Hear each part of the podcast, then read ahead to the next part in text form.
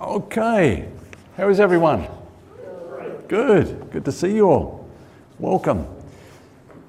Okay, we're going to, we're going to continue our series then in John's Gospel, and this is the fourth one, and uh, I've entitled it Bringing People to Jesus.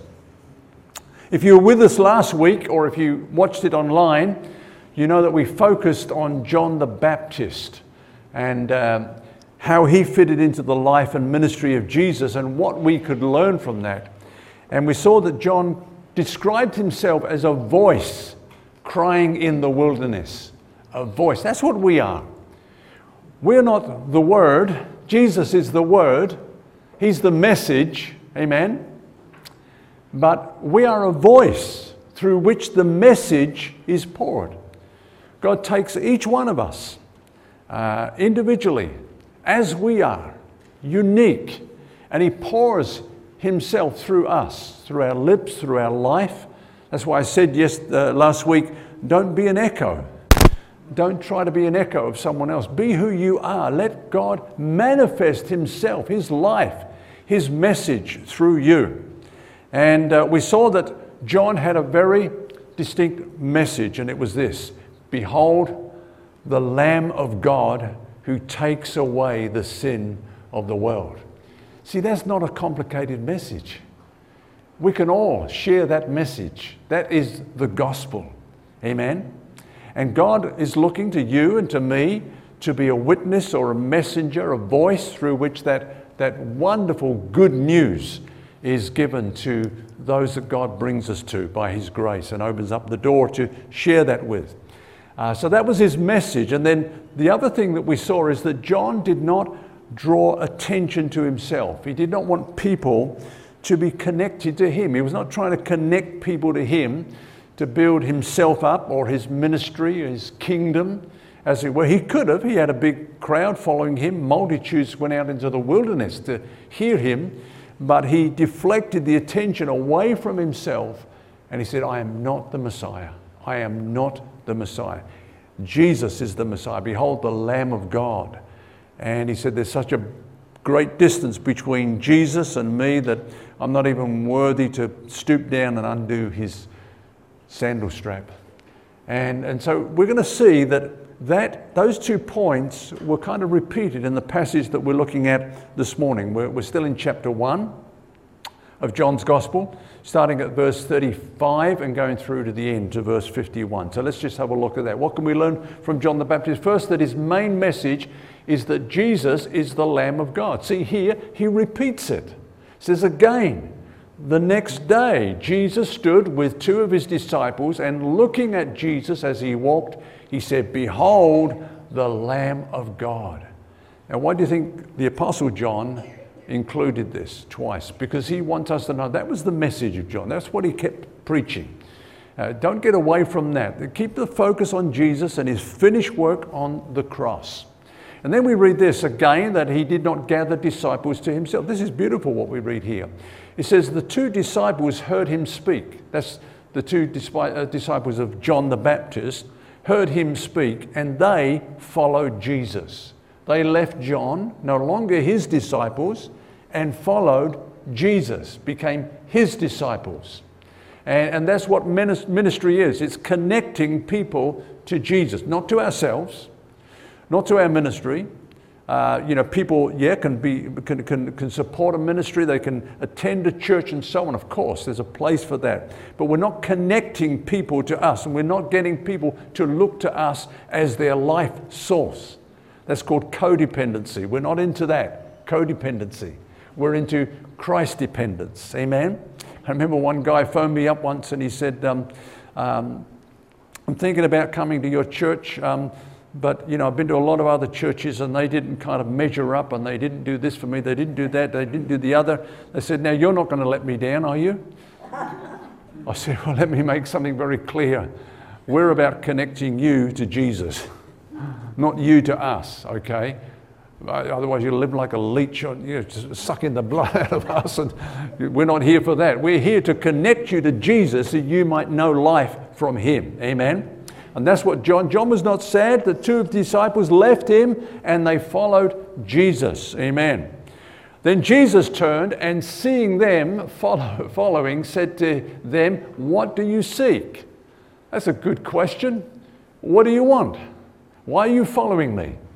You see, it says in another place that he knew what was in man. He didn't need for anyone to tell him, you know. Uh, he knew what was in the heart of men, and sometimes people follow for the wrong reason, re- reasons. And Jesus experienced all of these. He could have been asking in that question, Are you legalists wanting to argue about points of the law? Which was what the Pharisees were always doing. They were, they were following Jesus, but they, they wanted to catch him out. They wanted to trap him in his words. They asked him trick questions. Uh, because they wanted to see whether he really was in, in, in alignment with the law and all those sort of things. So he, he could have been asking that. What, what are you seeking? Well, you, you, are you here just to argue points of doctrine? Or he could have been asking this Are you seeking blessings or the blesser? Remember that um, Jesus blessed many, many people, but he made it clear don't follow me for the blessings. You remember he fed the 5,000 and then they kept following him, you know, uh, hoping that he would keep supplying bread to them, doing miracles for them. And he said, I'm the bread of life. I'm the bread that's come down from heaven. Don't seek that bread that perishes. You know, sadly, the, the most popular ministers are those that can offer the blessings. This is what Jesus wants to do for you. He's going to give you healing, he's going to give you prosperity, he's going to do this, he's going to do that, he's going to, and, and they keep on putting the bait out there so people flock to their ministries. Many get disappointed because Jesus doesn't always give us everything we ask for. Amen? What he wants is for us to connect to him, to connect to him. Okay, he could have been asking, Are you an opportunist? Looking for position and power, seeing that many people were following Jesus. Maybe they thought he was going to overthrow the Roman power and, and set up his kingdom? Do you have an agenda like the zealots? Remember, actually, there was one man who was a disciple of Jesus called Simon the Zealot. They were looking for the overthrow of the Roman Empire. They were looking for a Messiah, actually, who would come and do that, and they would follow him. But Jesus had come to build his kingdom, which is the kingdom of heaven. Amen? Okay, so he says, What are you seeking? They said to him, Rabbi which is to say, when translated, teacher, where are you staying? He said to them, Come and see. They came and saw where he was staying and remained with him that day. And it was about the 10th hour. That's a good question. He asked, What are you looking for? They said, Where are you staying? We don't want something from you, we want to be with you. Where are you staying? That word means abiding, actually. This showed that they didn't want something from him as much as they longed to be with him. What they desired was fellowship, connection. Somebody said here this morning, I think, um, in the prayers or something that was said, that, that Jesus wants a relationship. That's why he created us, that we might have a relationship with him. Amen? That's, that's what it's about. It's not about um, religion, it's not about blessings and, and, and things and issues and, and, and events and all that sort of thing. It's that we might be connected to Him and have a personal relationship with Him. The greatest thing. That's why He created us. And that's when we fail, that's why He redeemed us, so that we might be brought back to Him. And that's what Jesus wants. He wants us to abide in Him. Amen. So, one of the two who heard John speak and followed him was Andrew. Simon Peter's brother. He first found his own brother Simon and said to him, We've found the Messiah, which is translated the Christ.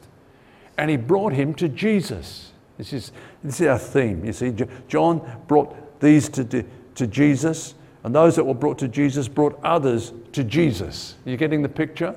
Amen? So he brought him to Jesus. Now, when Jesus looked at him, he said, you are Simon, the son of Jonah. You shall be called Cephas, which is translated a stone. Interesting, every time Andrew is mentioned in the Gospel of John, he's always bringing someone to Jesus. That's what he was known for. He brought Simon Peter. To, you know, Peter, we know, became the spokesman of the, of the, of the disciples, the apostles. Uh, as I've shared with you before, if you read the Gospels, you read everything that all the disciples said. Peter, it's re- what's recorded, said more than the 11, the, the 11 others put together. so he was the dominant one. And, and, when we come over to the book of Acts, he, he is the one that, is, um, that dominates the first half of that book of Acts, first 12 chapters at least. And so he was a keeper. You know, we, we thank God for Peter, but we, we can thank Andrew for Peter because he brought him to Jesus. It's very important to see this. We're going to look at something in just a moment. Because throughout the centuries, this is how most people came to faith in Jesus Christ. Andrew was always bringing people to Jesus. You remember um, when Jesus fed the 5,000? There was, a, there was a crisis like before him, and we're going to feed all these people. And the little boy had five loaves and two fishes. It came to Andrew, or it came to Andrew's attention. He said, Well, I don't know what to do with this, but let's bring it to Jesus. Let's bring it to Jesus. Brought the boy, this little boy here's got five loaves and two fishes. Brought it to Jesus. Amen. In chapter 12, there were some Greeks amongst the, the crowd, Gentiles. And, um, they came to Philip because Philip had a connection there. But Philip didn't bring them to Jesus, he brought them to Andrew because he knew that Andrew had a way of bringing people to Jesus. And uh, that's, that's really what it's about in terms of ministry. It's bringing people to Jesus. That's how, that's how his church has grown over the centuries. I think I've shared with you before that um, I, I once was given an opportunity to preach to a congregation of, well, the pastor said it was 10,000. It wasn't really 10,000. He was speaking evangelistically, um, as many evangelists do and uh, more like 5,000, but still a big number, more than I'd ever preached at. And, and I couldn't sleep that night just thinking about this, you know, this, this big responsibility. But you know what? It was an anticlimax after.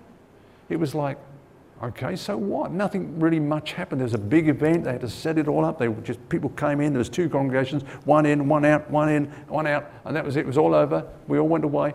I went away thinking, well, what happened there really? What took place? But you know what I've discovered over the years that I get more satisfaction in talking to a group like this, or a small group, or even one on one, when people really get lit up, really get the message. God does something in their heart, because I know, I know they're going to take it away and do the same with others. And it's going to go on and on and on. That's, that's his plan, that's his strategy. Amen? Never said go and get a crowd and preach to as many as you can. He said, Make disciples who will make disciples who will make disciples. Amen. I've shared this with you before as well. must be getting old when I keep repeating stuff, but anyway, you're getting old because you keep forgetting. Okay. In 1858, a Sunday school teacher called Mr. Kimball, who you've never heard of, I've never heard of, led a Boston shoe clerk to Christ. The clerk, Dwight L. Moody, or we, we refer to him as D.L. Moody, became an evangelist. In England in 1879, his ministry impacted F.B. Meyer, pastor of a small church.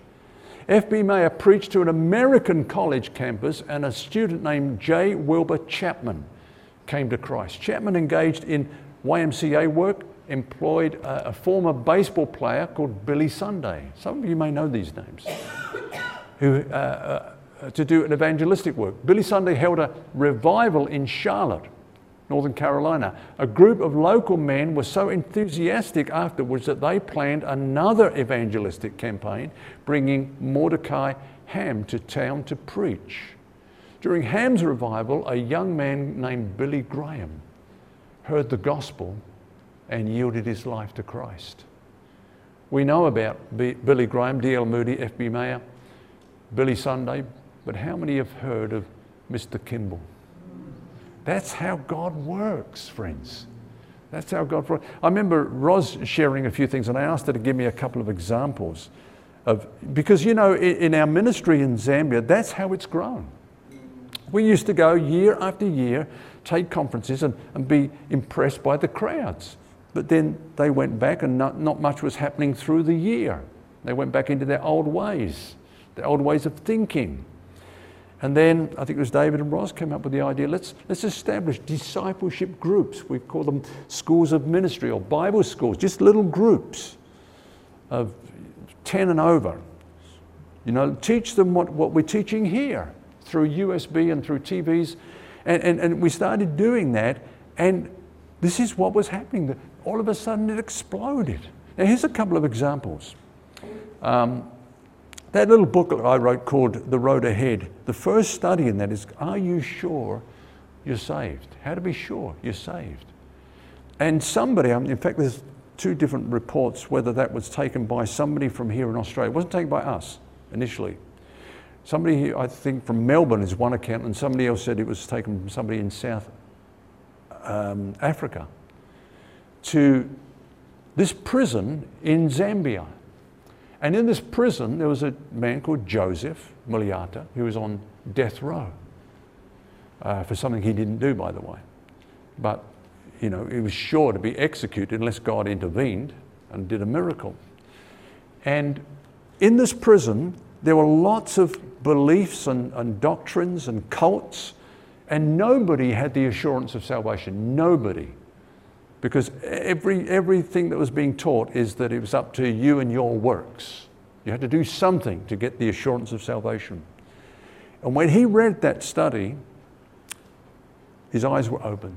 The scales fell from his eyes, and he understood this is the gospel. It's about what Jesus has done for us. Behold, the Lamb of God who takes away the sin of the world. This is it. And he studied all the scriptures and he could see this is what it's about. Believe on the Lord Jesus Christ and you will be saved.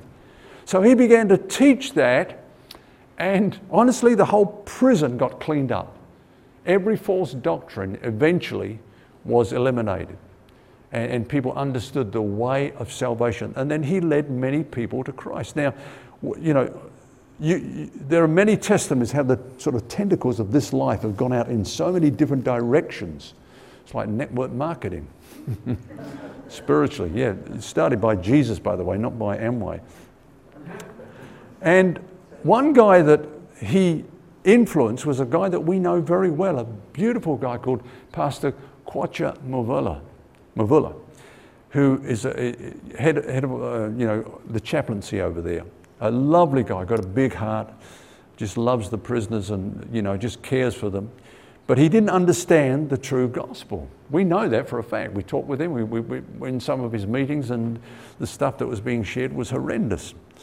But he, he got to see that it was about Jesus too. So his student kind of led him to the true gospel. And then he um, shared this with a chaplain in another prison, Mwembeshi prison, called Chaplain Matthias. Okay, so he got the, his eyes opened. And then he shared it with a guy that we have prayed for in this church called Chishimba. Do you remember Chishimba? He was the guy, the wild guy that was into witchcraft and everything. Crazy guy, but he got wonderfully saved and cleaned up. And, and he started preaching the true gospel, and he, he created so many enemies because a lot of people were teaching that it's all about money, you've got to give money to get blessings. And so they went out of business and they hated him. They tried to kill him, they poisoned him. You remember we prayed for him. He nearly died, that guy, because he was doing such an effective work for God. And, and, and God answered our prayers and, and brought him, uh, saved him, and spared his life. And um, anyway, backtracking, this is before he came out, he, he was transferred to another prison in Mansa.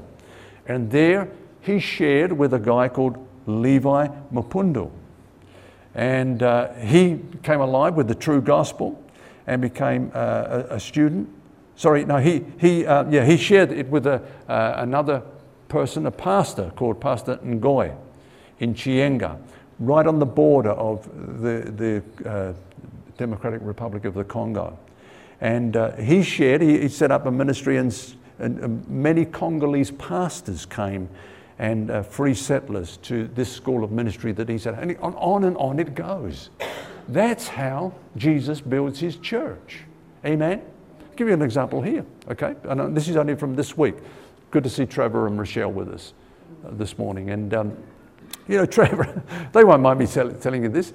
Trevor and Rochelle, when they came here, led by the Spirit of God, they were up to here with legalism. They had so much legalism. They've been in so many cults and legalistic churches. In fact, when they came to us, they were in the middle of a 21 day fast.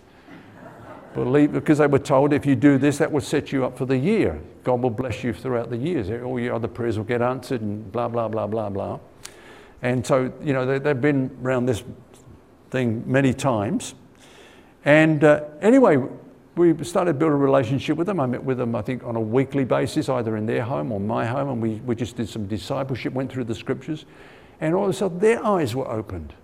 And, and they saw the truth, and, and they've been sharing that with others. And they shared with me just two days ago that they were out walking their dog, Dashy, and, and uh, just started talking with this guy who noticed they were so happy. He said, You must be Christians, you, are so happy.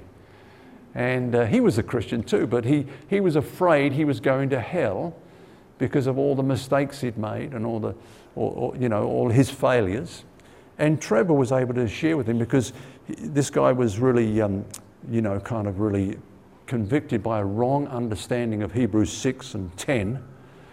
And Trevor said, Well, that's what troubled me until I understood that that's not really what it's talking about. That was addressing Jews who would not come into the gospel, who kept rejecting Jesus. And there's no way of escape for anyone that does that. There's, there's, there's no other sacrifice that can deal with your sin.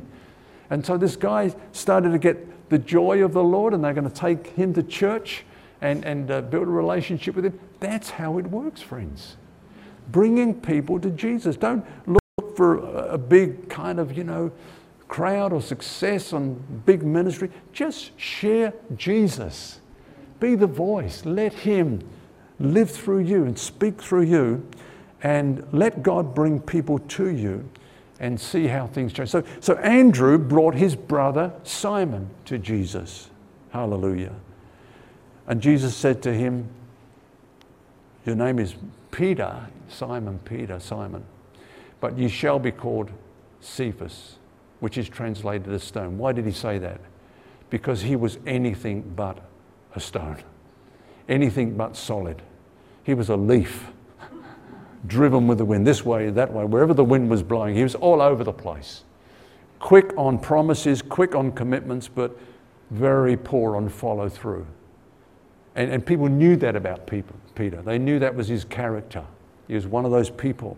But Jesus looked at him and said, You are called Simon, but you shall be called Cephas, which is a stone. Now, when, when, when we read of a, a change of name, in the Bible, implied a change of character and a change of destiny where God is bringing us to. Do you remember God came to Abraham, Abraham and Sarai? Abraham means exalted father, Sarai means princess, but he changed their names. He said, Your name will be called Abraham, father of many nations. Now, that was, that was just far out because they didn't have one child and they couldn't have children. Same with with uh, Sarah. Sarah became Sarah, yes, princess, but, but also mother of many nations.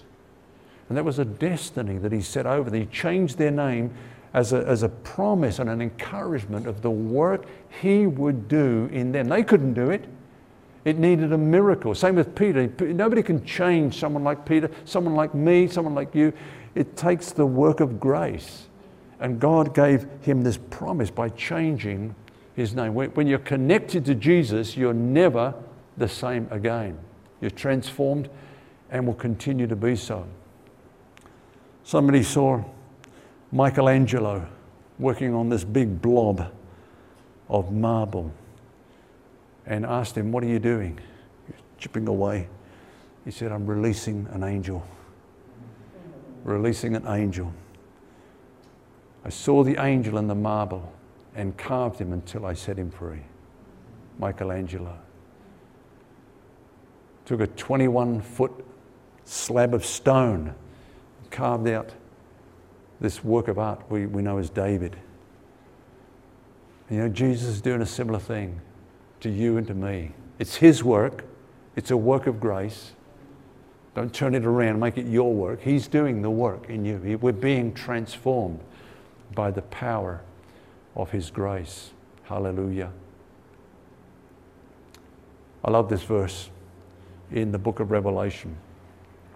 Jesus said to this church, He who has an ear, let him hear what the Spirit says to the churches. To him who overcomes, I will give some of the hidden manna to eat, and I will give him a white stone, and on the stone a new name written, which no one knows except him who receives it.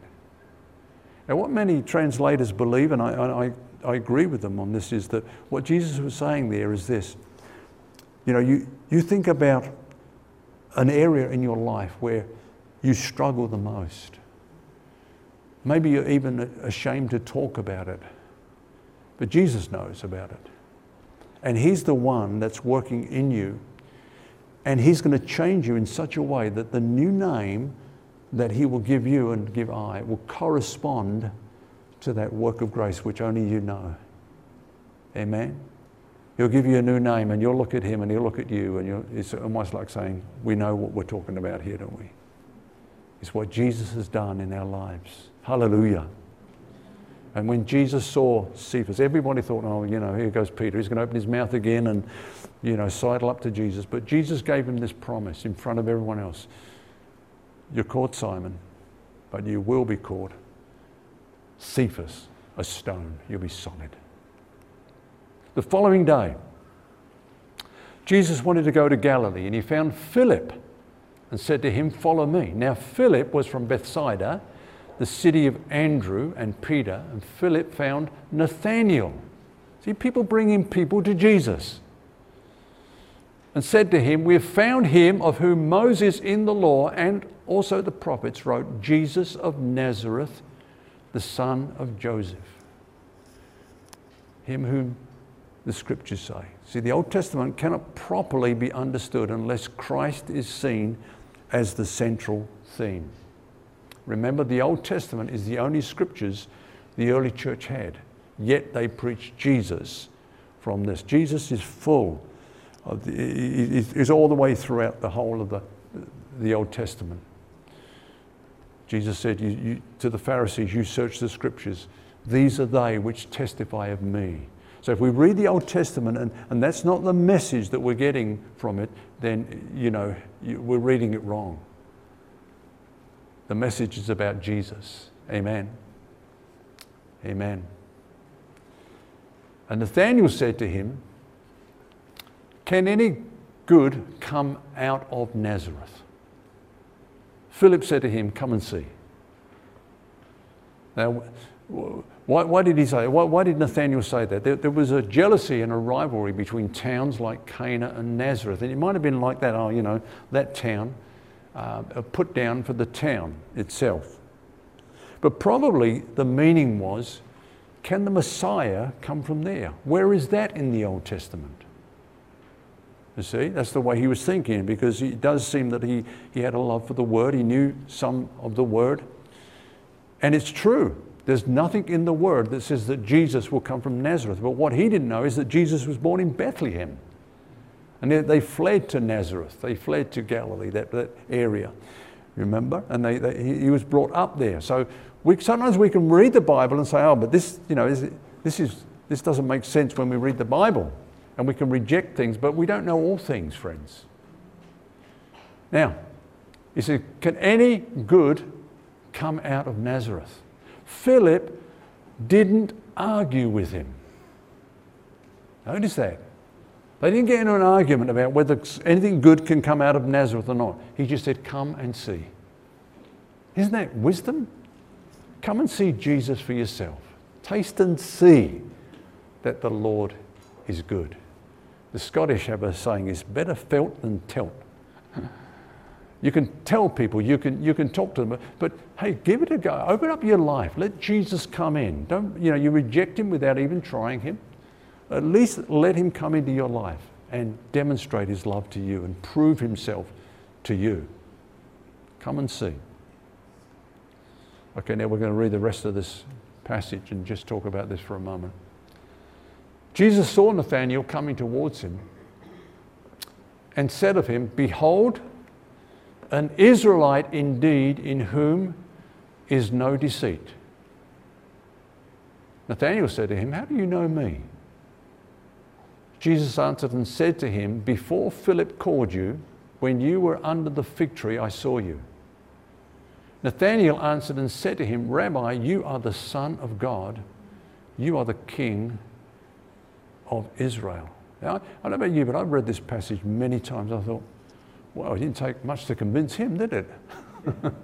Jesus said, I saw you under the tree there. Oh, well, you're the Son of God. I, I, could never work that out, you know. Um,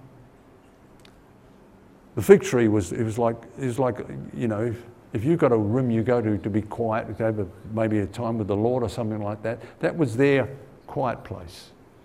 Every Jew had a fig tree. They went and sat under the fig tree to meditate, to read, and so on. And there was Nathanael, and Jesus saw him. He said, Behold, an Israelite indeed in whom there is no God. So he said, You're the Son of God. I could never work that out, but we need to read on to, to, to really understand what happened here. Let's read on.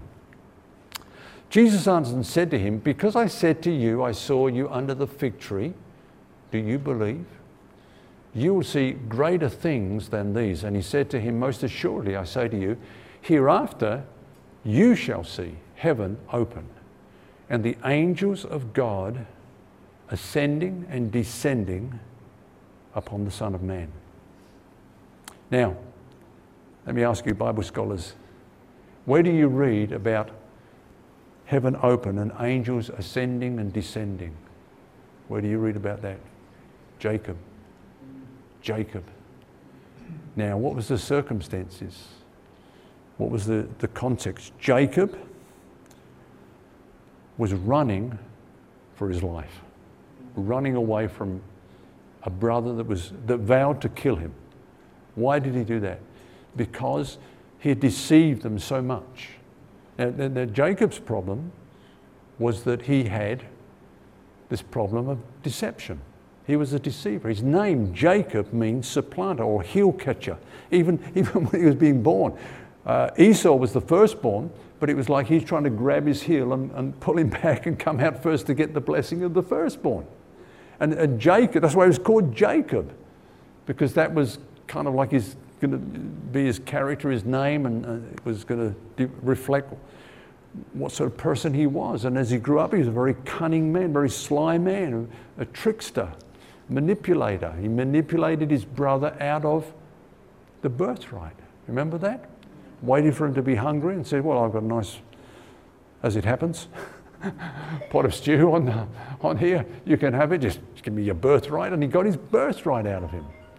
And then he deceived his father to make him think that he was Esau, yeah, to get the blessing when his father was blind. And also, he, he tricked his brother. And, and, and so, all these things caught up with him, and he, he was running for his life. And he, he, he lay down in this place called Bethel. He called it Bethel, the house of God. And he had this dream, and in this dream, heaven was open. And angels were ascending and descending, and, and God promised him, I'm going to be with you. I'm going to be with you, and, and I'm going to bless you. You're going to multiply the north, the south, the east, the west, in all directions. The, you know, the patriarchal blessing from Abraham, Isaac was going to come upon him, not upon Esau. And I'm going to protect you where you're going, and I'm going to bring you back safely to this place. And you know what he did when he woke up? He said, God, if you will do all that, I'll give you 10%.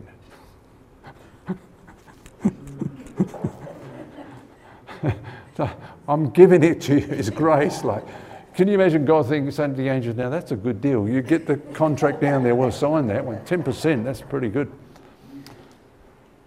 That was Jacob, always manipulating and, and deceiving. And so Jesus saw Nathaniel reading that scripture. Reading that, he said, There is an Israelite in whom there is no guile. You're not like the person you are reading. And so, because he was able to reveal to Nathaniel which part of the scriptures he was reading, the Old Testament scriptures, he said, You're the Son of God. You know, how did you know what I was reading? That's basically what he was saying. And then Jesus went on to say, just like, let me just, let's just go to the next thing. um, because I'm getting a bit ahead of myself now. Here's something. When we have an encounter with Jesus, two things happen. Number one, we have a revelation of who he is. He's the Son of God. He knows all things. He's omniscient. But number two, we discover he knows all about us. Nathanael answered and said to him, Rabbi, you're the Son of God. This is the amazing thing about Jesus, friends. I mean, we're going to see in a moment that John's purpose in sharing the gospel was to reveal that Jesus is the Son of God, that we might believe in him as the Son of God, the deity of Christ. Amen. And there are certain things that bring us to that point, certain aspects of revelation and understanding. And, and, and for Nathaniel, it was this. And, and I trust it is for us too. Jesus knows every single thing about us. He knows the number of hairs on your head. He knows more about us than we know ourselves. Amen? But secondly, not only is there nobody that knows as much about us as Jesus, there's nobody that loves us as much as He does. He knows all the wrong I've done, all the mistakes I've made, all the stupid things I've said and thought and done over the years. He knows more than anyone else, but nobody loves me as much as He does. When you see that, those two things combined, you say, You're the Son of God. You are God manifest in the flesh. God who is love. I've come to behold you now, to know that this is the love of God. Amen. This was sure evidence that a work of grace had been wrought in Nathanael. The eyes of his understanding were opened to behold the deity of Jesus and confess him as the Son of God. It is significant that in this, this fourth gospel, we find there are seven who bear witness to Christ's deity. Not just that he was the Messiah, we looked at that before, but the, the deity of Christ. First of all, John the Baptist. John bore witness, saying, I saw the Spirit descending from heaven like a dove and remained, he remained upon him. I did not know him, but he who sent me to baptize with water said to me, Upon whom you see the Spirit descending and remaining on him, this is he who baptizes with the Holy Spirit. And I have seen, said John the Baptist, and testified that this is the Son of God. Then the second one in order was Nathaniel, which we've just looked at. Then came Peter, when, when, when, when Jesus said to those who he just fed, the 5,000 who were kept following him for bread, you know, unless you eat my flesh and drink my blood, you have no part in me. Then they all went away. He said, Will you go away also to his disciples? Simon Peter, answered and said to him, Lord, to whom shall we go? You have the words of eternal life, and we have come to believe and know you are the Christ, the Son of the living God, the deity of Christ. Then there was Jesus himself. Do you say of him, he said, whom the Father sanctified and sent into the world, you are blaspheming because I said I am the Son of God? They were going to stone him. They said, For what works are you going to stone me? not your works, but because you called yourself the Son of God, making yourself equal with God. He didn't deny it. He didn't say, Oh, you misunderstood what I'm saying. He accepted that's exactly what I'm saying. He testified. Martha, just before Jesus raised Lazarus from the dead, she said to him, Yes, Lord, I believe you are the Christ, the Son of God, who is to come into the world. And Thomas, after the resurrection, you know, he wasn't there when he revealed himself to the other disciples. Then he saw the risen Christ. Thomas answered and said to him, My Lord and my God. He fell down at his feet. And Jesus did not rebuke any of these that called him the Son of God because that's who he is. Then, of course, John, the writer of this gospel, sums up right at the end. He said, These are written that you may believe that Jesus is the Christ, the Son of God, and that believing you may have life in his name. Hallelujah. That's why, that's why we're going through John, just to really strengthen our faith, our understanding of the, the deity of Christ, and our faith, and our trust, our confidence totally in him. Amen. Okay, let's just finish up here then. Come back to Nathaniel. Nathaniel had been deeply impressed by what he had witnessed. But Jesus said he would see greater things than these. He would behold an open heaven and the earth directly connected with it. See, this is different to the Jewish understanding. There was no connection between heaven and earth. That was symbolized by the tabernacle, the veil and the tabernacle. God was the other side of the veil. The people were this side. There was no way they could connect except through the high priest once a year. That was all going to change. He would see that which the dream and vision of Jacob in the far past pointed to the real ladder which linked earth to heaven, which is Christ. Amen. Amen. Jacob received this promise at Bethel In you, all the families of the earth will be blessed. He saw this picture, and that, that, that was pointing to Jesus, the true ladder from heaven to earth. Angels ascending and descending. Hallelujah. And, you know, I have to laugh because some people teach, you know, like if you will tithe, God says, I will open this, the storehouse of heaven. I will open the windows of heaven. So if you, give, if you tithe, God will open the windows of The gospel says that when Jesus died, heaven was opened and it's never been closed. You don't have to do anything to open heaven. Jesus is the one that opens heaven.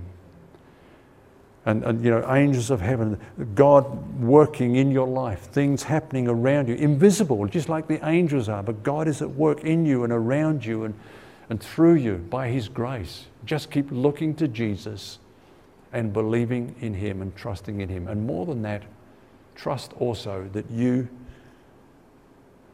will be blessed by God to bring people to Jesus.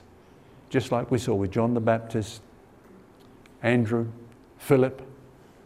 That's the way God is building His church. Nothing's changed over 2,000 years. Jesus is the same yesterday, today, and forever. Amen. Let's pray. Father, we thank you for your word. Again, this morning we just pray that the word would take root in our hearts, Lord. That you will water it by the Holy Spirit. That we would just have simple faith to trust it and believe it, and then to see it's working in our hearts and lives. Lord, even this week, connect us to people that you want us to share Jesus with, we pray knowing that, Lord, however small, however weak and faltering our sharing might be, it's not that which counts. It's the fact that you are the one that gives the increase. So bless us, Lord, as we go out this week and make us a blessing to others. In Jesus' name, amen. Amen. amen.